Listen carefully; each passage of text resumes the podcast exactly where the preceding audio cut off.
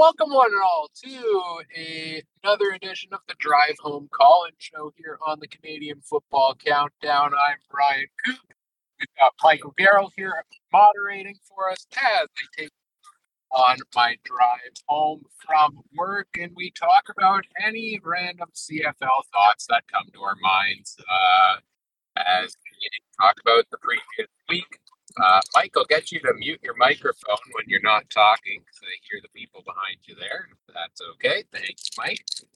Uh, yeah, welcome to the call-in show. Uh, send your comments in the chat box there. If anybody wants to come uh, up on stage and ask a question that way, you can hit the request to speak button there as well. If you're listening to this in the audio feed after the fact and want to join us live next time, we do this every Tuesday uh, on the drive home around 5.30 Eastern Time live in our Discord community. There's a link to that in the audio description uh, of the podcast there. It's free to join. We've got lots of great things going on in the Discord there. But uh, we're here to recap, uh, what was it, week six in the CFL was this past week? Crazy how far along we are. And I think it's safe to say this was the best week of the entire season thus far. So many good games, such entertainment. Uh, what a week it was. And we'll start off with the first game of the week, which was probably the one game that wasn't as exciting. Uh, but, you know, I still like games like that where you've got two teams that you could argue are bottom feeders in the CFL, standing wise they were, or slash were. Um, and, you know, I like those just as much as when the two Goliaths go head to head because somebody on somewhere on either team is going to step up and make the big plays to make it happen. And uh, or you know somebody's going to step up and make the plays that should never have been made to begin with. Uh, the Ticats take it 37-29. I think was the score in that one. Uh, the Elks extending their home losing streak to now 20 games, which I think ties or owns the longest streak in CFL history. Uh, or yeah, CFL history. Uh, it's got to be up there for a pretty long losing streak in sports history, I would imagine, um, especially football. And the things just keep going wrong one way or another for the Elks. You know, the score doesn't really do it justice. It was Hamilton all the way through. Yeah, they they kind of eased off in the second half, and Edmonton came back into it a little bit with Jarret Doege at quarterback once again. Uh, but we got to start with Taylor Cornelius. His interception. Uh, I, I, think Dustin Nielson had the perfect uh, commentary on the play when he asked, "What is he even doing?" Yeah, it just was not a good play for a pick six there for Cornelius. You know, he shows flashes of brilliance at times. He moves well with his legs. He gets the ball going good, and then it seems like it's another step back, and he makes decisions like that or throws errant passes like that that that just cost the team and it's one mistake after another like that for the elks this season it seems and you know rightfully so they pulled them i think around halftime in this game they gave the ball back to jarret doege in the second half.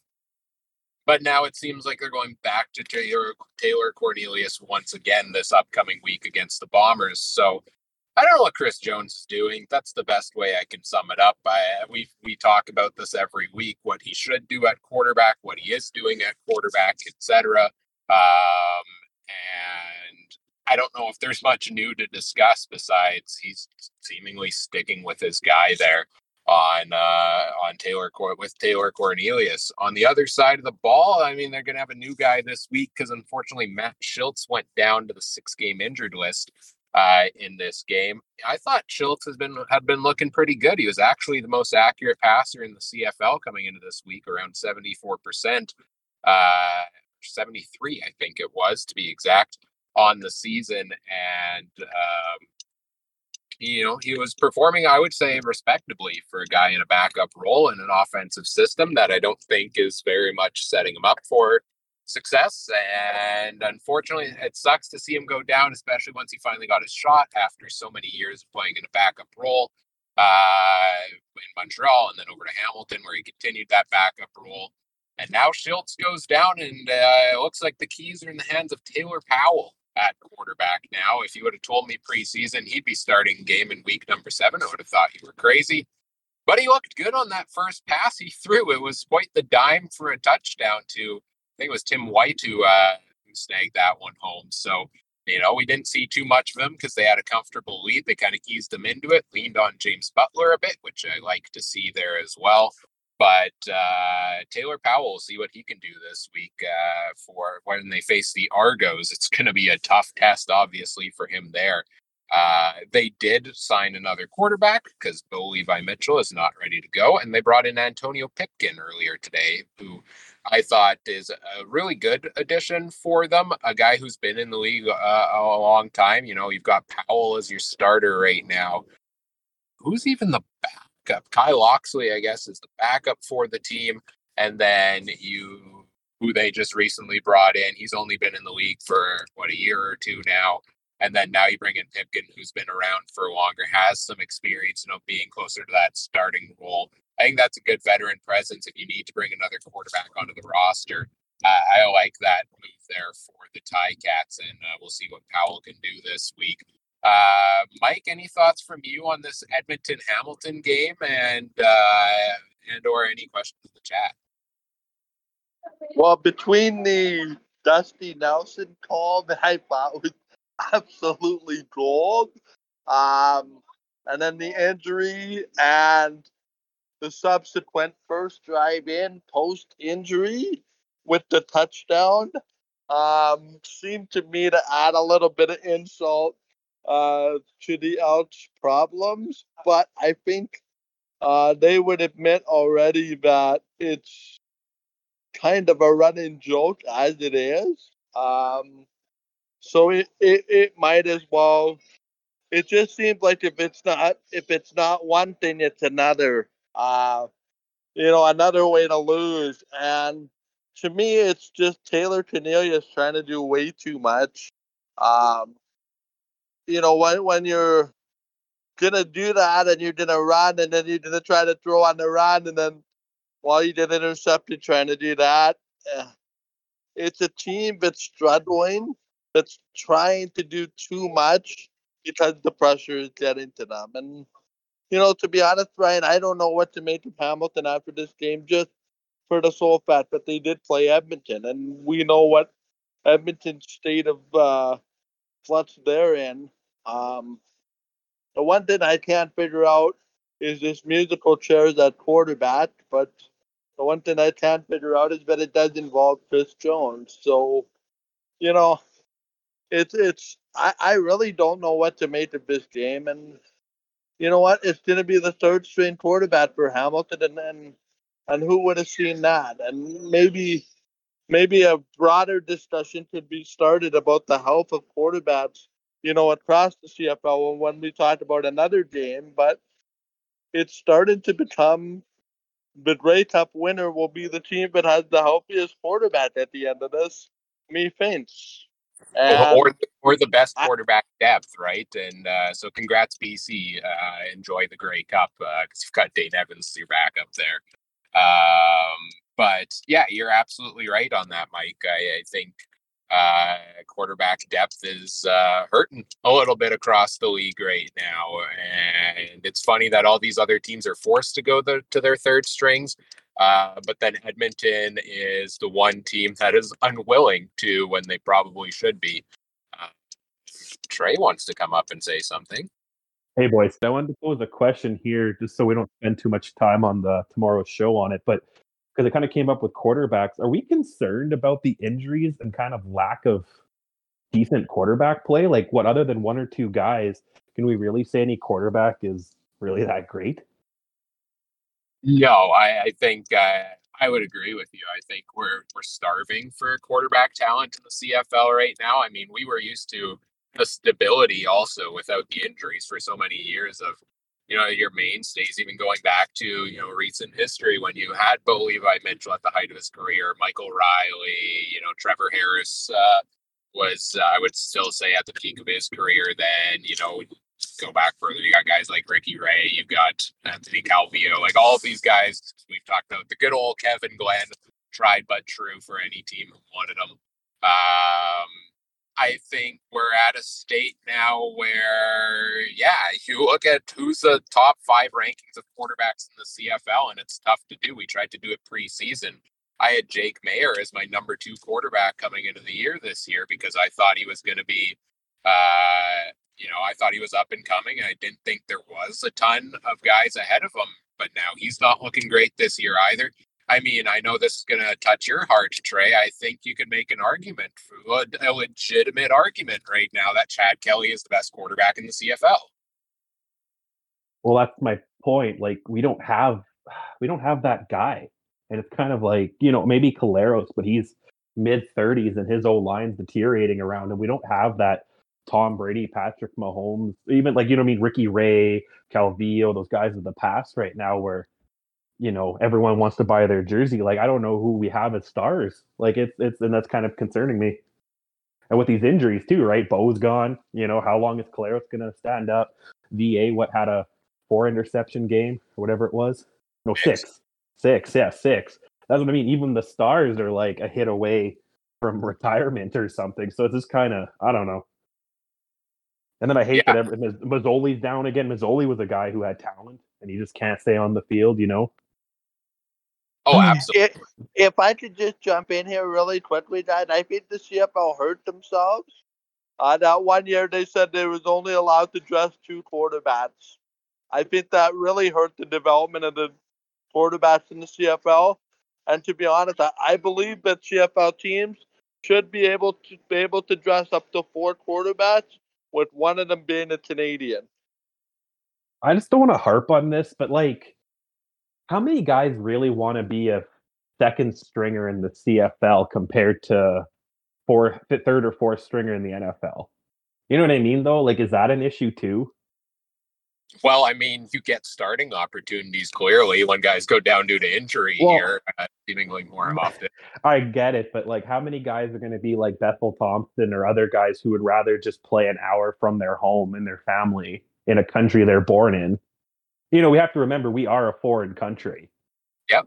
Too, right? Like it's not quite like we're going to some other place in the world, but we are still a foreign country, foreign currency, foreign temperatures, foreign kilometers per mile. Like it's a whole different universe, right? And I, I would rather, even me being a Canadian, I'd almost rather hold a clipboard for the Patriots or the Jets than, you know, coming up to a different here's, country. But here's the thing is, why guys, and Adam brings up a good point in the comments. How, how many legitimate starting quarterbacks are there even in the NFL? Oh, would, like would you say, would you nine, say that 10? there's maybe nine, ten out of thirty-two? Well, you could start getting into it. You could probably have at least ten. Thing is, a ten in the AFC, and then there's none in the NFC other than uh, uh, Jalen Hurts, maybe. Right just to wrap yeah. it up before just to wrap this topic up before we move on here I, I i think with the injuries though i wonder if it's actually like it's bad for the cfl right now obviously to have guys like trevor harris go down jeremiah masoli go down i wonder if it's almost better for them on the long run because these guys are you know in the final probably couple of years like they're getting up there in age Collaros Bo as well where they're likely going to retire in the near future. So now, uh, you know, we look at what Dustin Crum just did for Ottawa. And if he has more time to develop, can he turn into a future star? What's Taylor Powell going to do for Hamilton? Like, I, to me, I'm excited just to see these younger guys that we don't know anything about play. And I think it's because of, like, we talked about being starved of talent in the CFL, of just trying to find who that next star is going to be. No, I agree. And just to really kind of wrap up with Adam saying, like, but my point is, we could sit here and have a few hour conversation on who the best quarterback in the NFL is and top five or top 10, where you, it's, I don't know, it's pretty cut and dry who's the top three. And then after that, it's just a bunch of people that can't seem to pass the ball. Yeah, for sure. Like that's what I mean. Like it, we could argue about the order, but it's Collaros, Kelly, and VA probably this right. year right now. Yeah. That's what I would agree on as well. Yeah. Yeah. But then after that, it's whoever. At least the NFL, you could say, well, Mahomes does this, Allen does this, um, Burrows is it. Like, you know, you could have a legitimate argument for about eight, nine guys.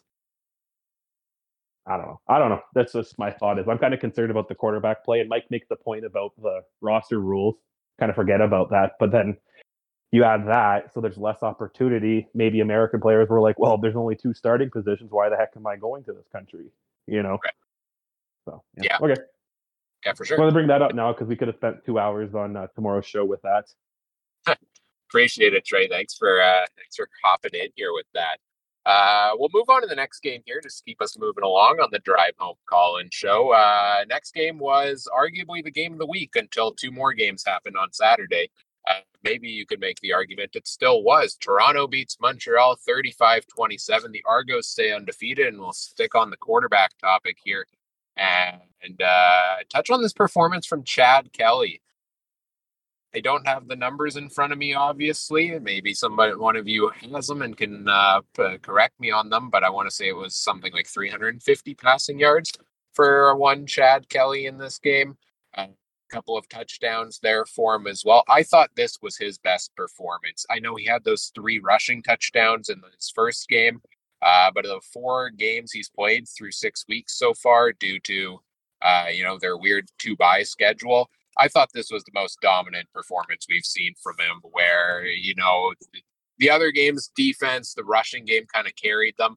Uh, I think he put it on, on a good passing display here, and he continues to find ways to spread the ball around without uh, really having a definitive go-to receiver. I mentioned this in our Discord channel and our fantasy channel uh, just yesterday that you know the leading uh, receiver in terms of targets on the Argos, and in the case of average targets per game, is is Kurleigh Gittens Jr. at five. Everyone else is between five and three.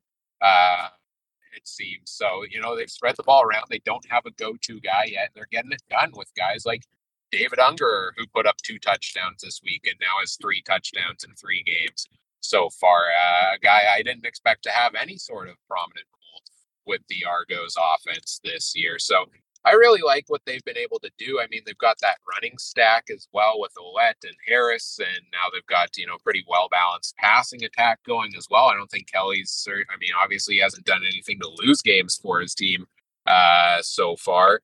Uh, so I, I think he, you know, he's. I called this on Twitter a Rourkian performance from him. Uh, I temporarily put him as my Hall of Fame candidate. He did get replaced one day later.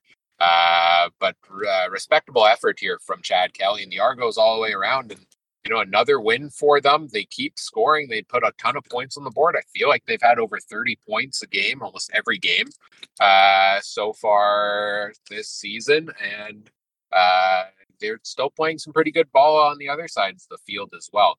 The interest, the very interesting statistic for the Argos side to me is that they are last in the league in average passing yards allowed. Uh, the uh, they're giving up, I think it was 311 passing yards a game so far. And I don't remember their rushing numbers against, but I want to say that is not necessarily an, an indictment of they have a poor passing defense. I think part of it is just that teams are just trying to pass on them and not and not rush on them because they're falling behind so early and have to kind of abandon the run game uh, for the Argos so far against the Argos so far. So uh, you know, I don't know when this team necessarily loses a game. To be honest, uh, I forget what their schedule all is coming up uh, and who they play this week. I can't call off the top of my head. It's not. Oh, it's Hamilton, right? It's Hamilton. Uh,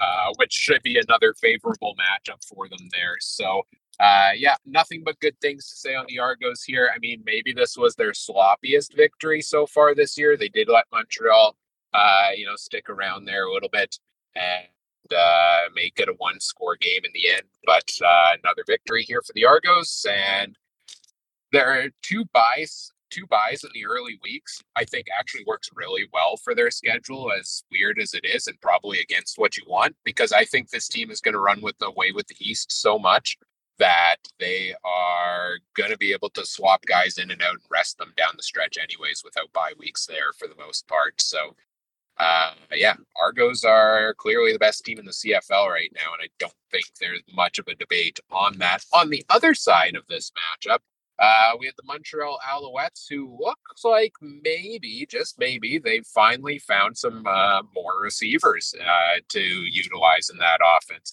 And we talked about him being a potential breakout guy this week on last week's show. And boy, did he deliver. Tyler Snead, the hat trick of touchdowns in this game. I want to say three targets, three touchdowns, maybe four targets, uh, and three touchdowns there for him. Huge performance from Tyler Snead. I think Courtney Davis also had, you know, a solid six uh, targets again, which, if you remember, Adam and I last week were chatting about uh, on the main show that uh, Hergy Mayala was the third leading target man for the Alouettes with seven on the season. So uh, you know, it's good to see other guys getting the ball here a little bit. Austin Mack still got his uh, high number of targets, but seemed like they're able to spread the ball around, and uh, that's going to open new things up for that Alouettes offense coming for, uh, going forward. Unfortunate though, uh, you know, they rallied a little bit here. I thought Fajardo didn't look too bad at times in this one. I think he's looked decent overall this year, to, despite the the offensive line issues uh, but they couldn't get it done against what I would call a better opponent here. Uh, I don't think Mike's here anymore, but uh, I see Adam and Trey are here. Does anybody have any questions or comments in the chat or anything either you want to add in? No, there was really no questions in the chat. The only one that Trey wanted to do was flex because uh, he predicted that Kelly was going to perform like this. So, yeah, I guess Trey kind of flexed on that one a little bit. And I'm just regretting that I pulled Tyler Snead out of my lineup just before the uh, Hamilton Edmonton game and put Dylan Mitchell in. My favorite bit of the 2023 CFL season is how is Adam going to mess up his fantasy lineup this week? Uh, it's my favorite running gag because it seems whether it's the save button, whether it's guys you drink, got some free week. Yeah, sort of. Um, Although I got to admit, my my roster was pretty good this week. I think we'll talk about it probably tomorrow. Yeah, you but, did. Uh, I think I was okay this week. I'm second place though, boys. yeah, nobody's catching me though. Uh, you had your one week. You didn't do enough with it. Uh, all right, let's move on to our third game of the week and keep things moving along here. And boy, is this a fun one! The uh, Ottawa Redblacks beat the Winnipeg Blue Bombers 31 28 in overtime. They complete what the team is running with, which I'm very happy from a pun perspective. They compete the they complete the crumback, uh, a tale of two halves. Uh, you know, I started watching this game, but then I was on dad duty, so didn't get to finish it live. I recorded it. I started watching later on, and oh, this is getting close. Oh, this is getting close. No way they actually tie it. No way they actually win. Yes, they do. Dustin Crum with the heroic efforts on the game tying touchdown late in the game, the game winning touchdown in overtime. Uh, two huge runs there. And, you know, I said this on Twitter and I'll repeat it here. This just emphasized to me that I am a CFL fan first, a Bomber fan second. You want to burn me at the stake at IG Field? Go ahead. I could not help but give Dustin Crum a standing ovation.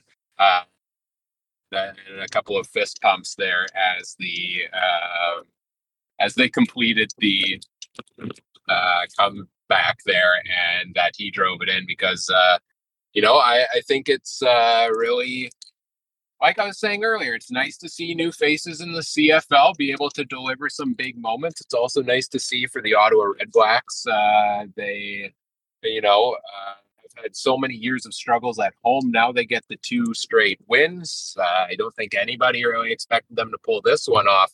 And it really didn't look good early on. I mean, Crum had nothing at all going in the first half. I think he may have even had negative yardage. It took till like late second quarter to get his first first down of the game uh, there, and maybe even his first positive passing yardage.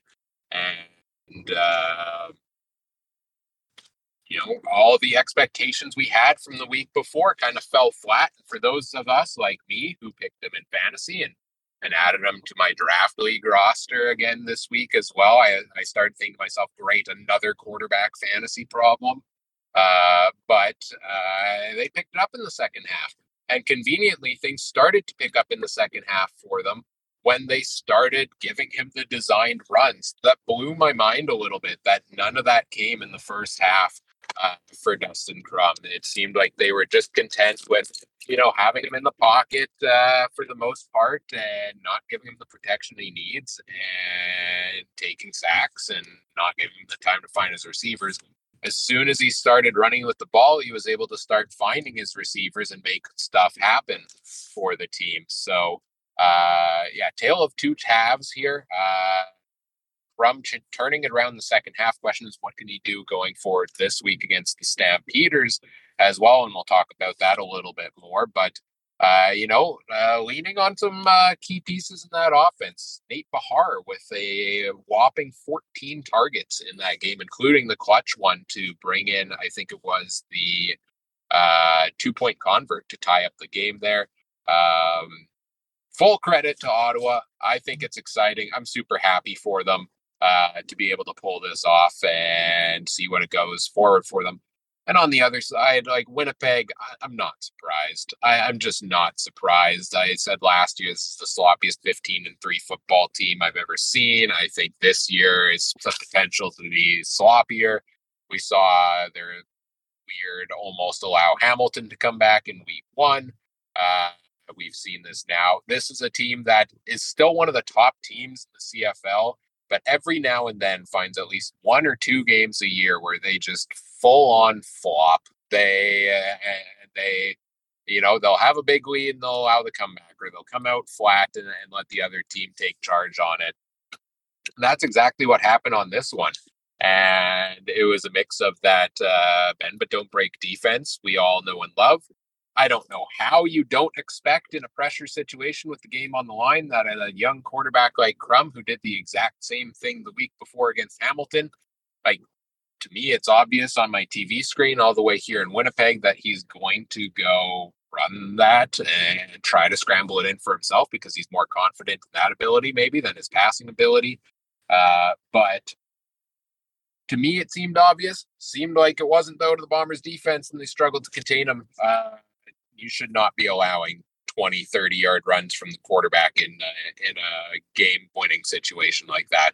Uh, point blank, that that's something that defense should not allow.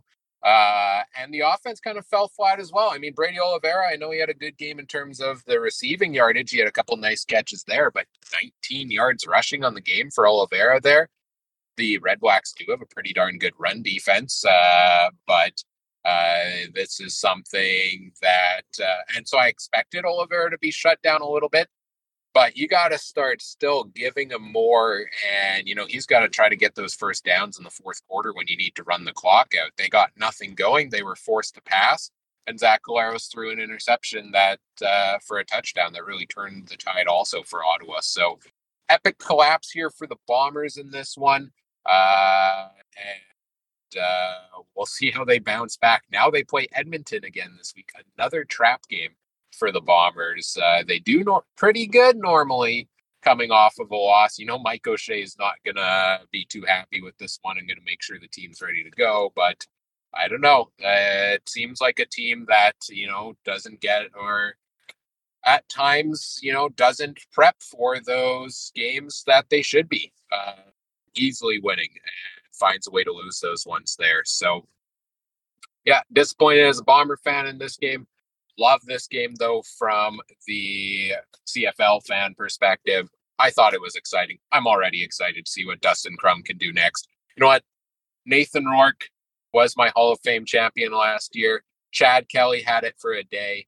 Put Dustin Crum in the CFL Hall of Fame for this Crum back. Uh, and that's uh, those are my takes on this one here. Uh, any other thoughts, guys? Anything in the chat? Uh, the only things I see in the chat is uh, Trey goes and messages and says Ottawa has what we call in the racing industry closing speed. Caught up deep down in the stretch.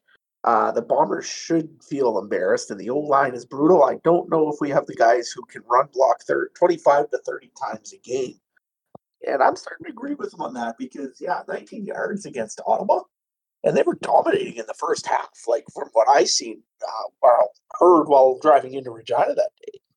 So I don't know. Is this old line is is it? Oh, how many carries on the day for Oliveira? Was it something like six or seven carries for 19 yards? Because that would be, but quick math would be something about three yards a carry. That's I think pretty on par with what Ottawa's being uh, been allowing so far this year. I think it was 3.6 yards per carry they were allowing up until the last week or two. I don't know if it's changed significantly since then.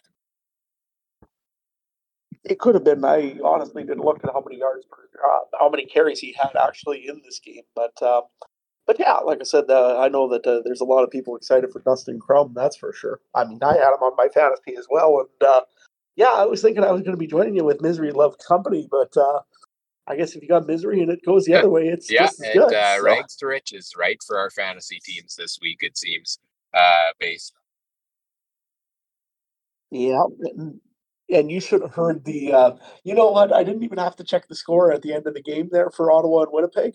'Cause I was sitting in Mosaic Stadium, and the moment that they everybody heard or seen on their screen that uh, Winnipeg lost, uh, yeah, oh, I that could would tell. have been a sight to see there for sure. Um, yeah, on the Oliveira topic, I mean, part of it is yeah, the offensive line. I think is a potential issue uh, there. You know, they're getting older. They're gonna start taking steps back. Know Trey's been calling that. Uh, you know, the last year or two as well, and I agree. They're they're going to take steps back, and we started to see that a little bit already. Um, I think Oliveira all season long has kind of been that fourth quarter running back for the most part, uh, where he's got decent yardage throughout the game and then picks it up in the fourth quarter. And for whatever reason, maybe they just didn't trust the averages they were getting from him early on. But seems like they didn't run the ball when they should have been. And if you're passing, you're not running down the clock. They could really, you know, put this game away probably, but uh, failed to do so. So back to the drawing board, I guess, for the Bombers offense. We'll talk a little bit more on uh, on uh, Wednesday also about uh, new addition to the Bombers offense for this week. Also, Can I just can I put like quick two cents in before we move on? yeah, for sure. Yeah, so I was just checking. Yes, it was Oliveira had nine carries. Yes. Okay, And McRae and Dembski each had one. So not counting Prue Cup, there was 11 rushes in that game. Um, so that to me tells me one of two things: either the offensive coordinator doesn't have faith in the running back or the O line, or a little bit of both. And yeah, like I don't know, 11 rushes. That just sounds so very un-Winnipeg, right? Like even back when the Bombers sucked, they ran the ball a fair bit. You know, Charles Roberts and other guys like that, right? Um, Fred, uh, Freddie Reid, things like that. We've always had a strong running game, so I don't know what.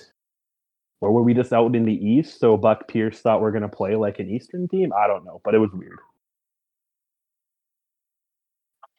Yeah, well, I think what the problem was there was I think that you guys um, decided that you're going to go and uh, play the pass game more than anything, and most times against a Ottawa team like with a good defensive line, you probably do want to run a lot more on their secondary or try to get the passing game off, uh, or try to get the passing game off for the Winnipeg Blue Bombers. So I'm guessing that's what they were up to. But uh, yeah, in the end, uh, looks like Ottawa kind of caught him on the passing game and was able to the defense was able to do some stuffing. So I mean, Collaros played well. He threw for what 300, 350 yards in this game. Like he doesn't throw for that many very often. Uh, Up until that pick six, I thought he was playing a pretty pretty solid game there, but uh failing to put him away. Same thing with we kind of looked at in that month 17-3 win over Montreal, where the uh, Alouettes, you know, they only put up 17 points on the Alouettes. Now they only put up uh it was 18 at the time against against Ottawa. It was 18 nothing, and then started allowing them back in it. It kind of all along to me as we were going along was Winnipeg's dominating this game, but one or two breaks goes Ottawa's way, and they're right back in it, and that ended up being the case uh, there at the end as well.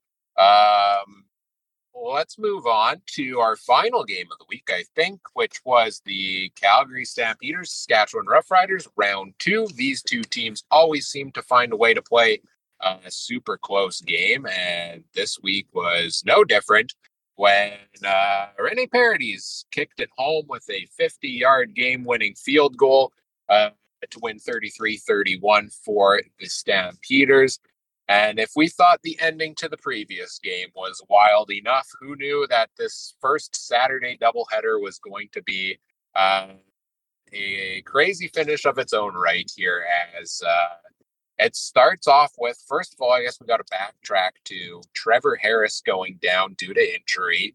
Uh, broken tib or a tibial fracture, I believe. I don't know, doctor. I don't fully understand what that is, but it sounds like a broken leg to me.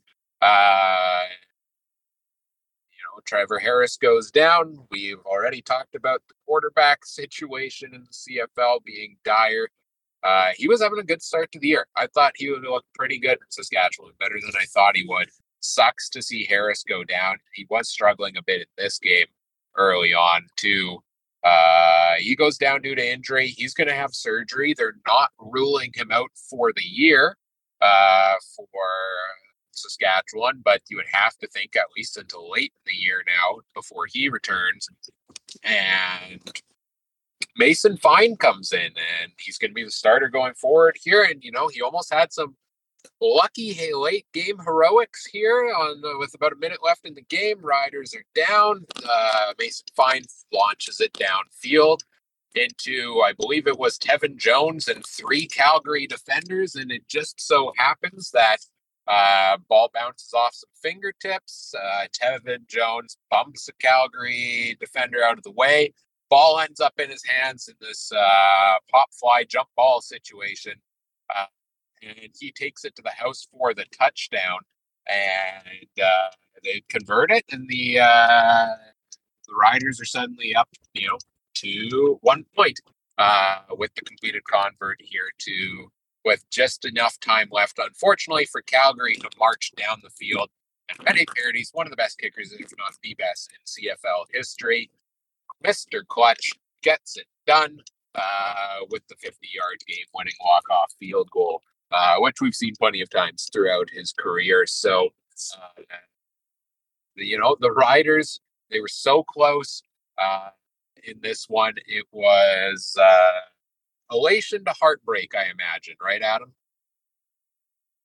Yeah, yeah, it was. Uh, it was one of those games where you, well, like the, the first, like again, when you said with Trevor Harris, I mean, well, I haven't seen the uh, whole bench, and I mean literally everybody on the bench, from trainers to Jeremy O'Day to Craig Reynolds to everybody that was anywhere near the bench that had a green shirt on, leaving for Trevor Harris. That was a nice sight.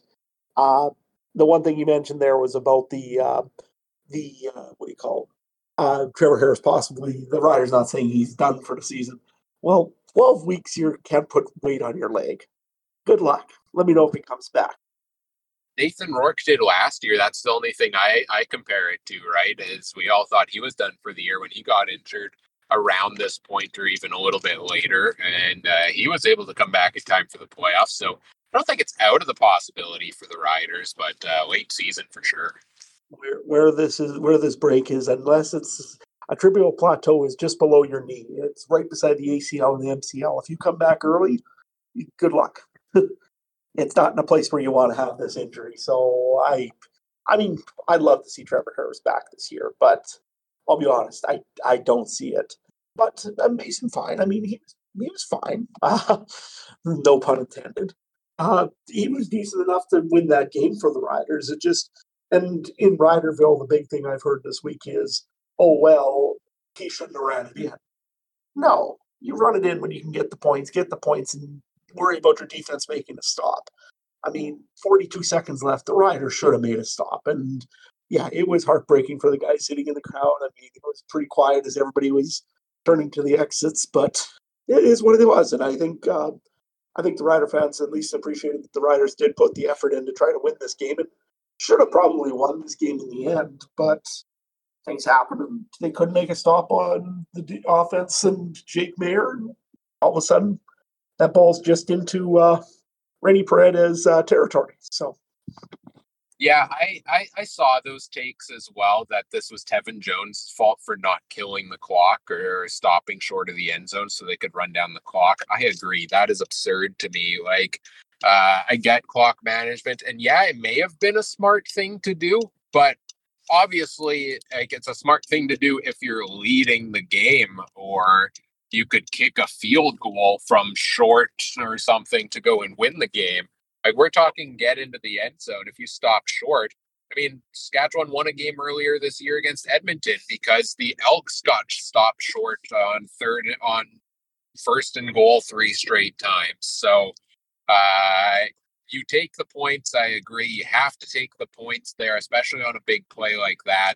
You can count, you know, I always say and it's talked about a lot that you know a football game isn't necessarily lost on one play, and that's specifically not one of those. Like it, it's more on the defense for not being able to get the stop, or if you want to go back and find one other play in the game that is the reason they lost. I don't think it's Jones not running in the touchdown that makes a difference there.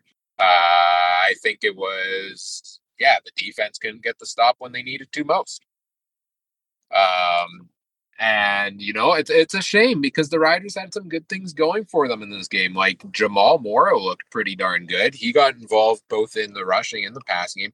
What was it? Nine targets through the air for Morrow, and maybe a bunch of those came from Fine after Harris went down. But yeah, that's how I would like to see a running back get involved, especially from a fantasy perspective. You like to see that. And Mario Alford with not one but two return touchdowns in this game just getting one is exciting enough. Two is fantastic.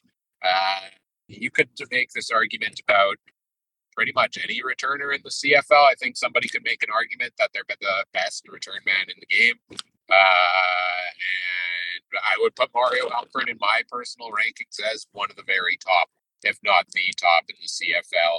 Uh, a huge game breaker. The offense was stalling, it seemed. They weren't getting the passing game going uh, early in this one. They were falling behind a little bit, and he kind of single handedly brought them back in uh, with two touchdowns there early in the game. So, you know, this is a league where special teams makes a huge difference. It's not like the NFL where a punt happens and you're calling fair catch most of the time, or you're letting the ball go out the back of the end zone for a touchback necessarily the return game can Mario Alford just showed a return game could put you know 12 14 points on the board for you in in any given game so uh, more of that from him please going forward here uh, for the Calgary side of things I mean credit to them for getting the job done here uh, I, it didn't look pretty at times. You know, it looked a little scary late in the game. There was uh, all the theatrics involved with that.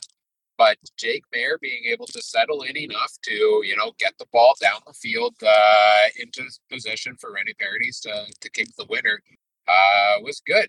I, I think we've been a little bit down on what we've seen from Maier so far this season uh, and disappointed in him. I have been, at least based on my expectations for him coming into this year.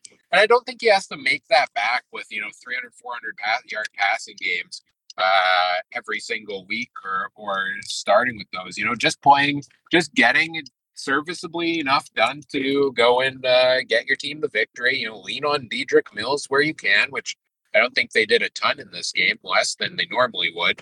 Uh, I found, and maybe that's a credit to the Riders' defense here as well.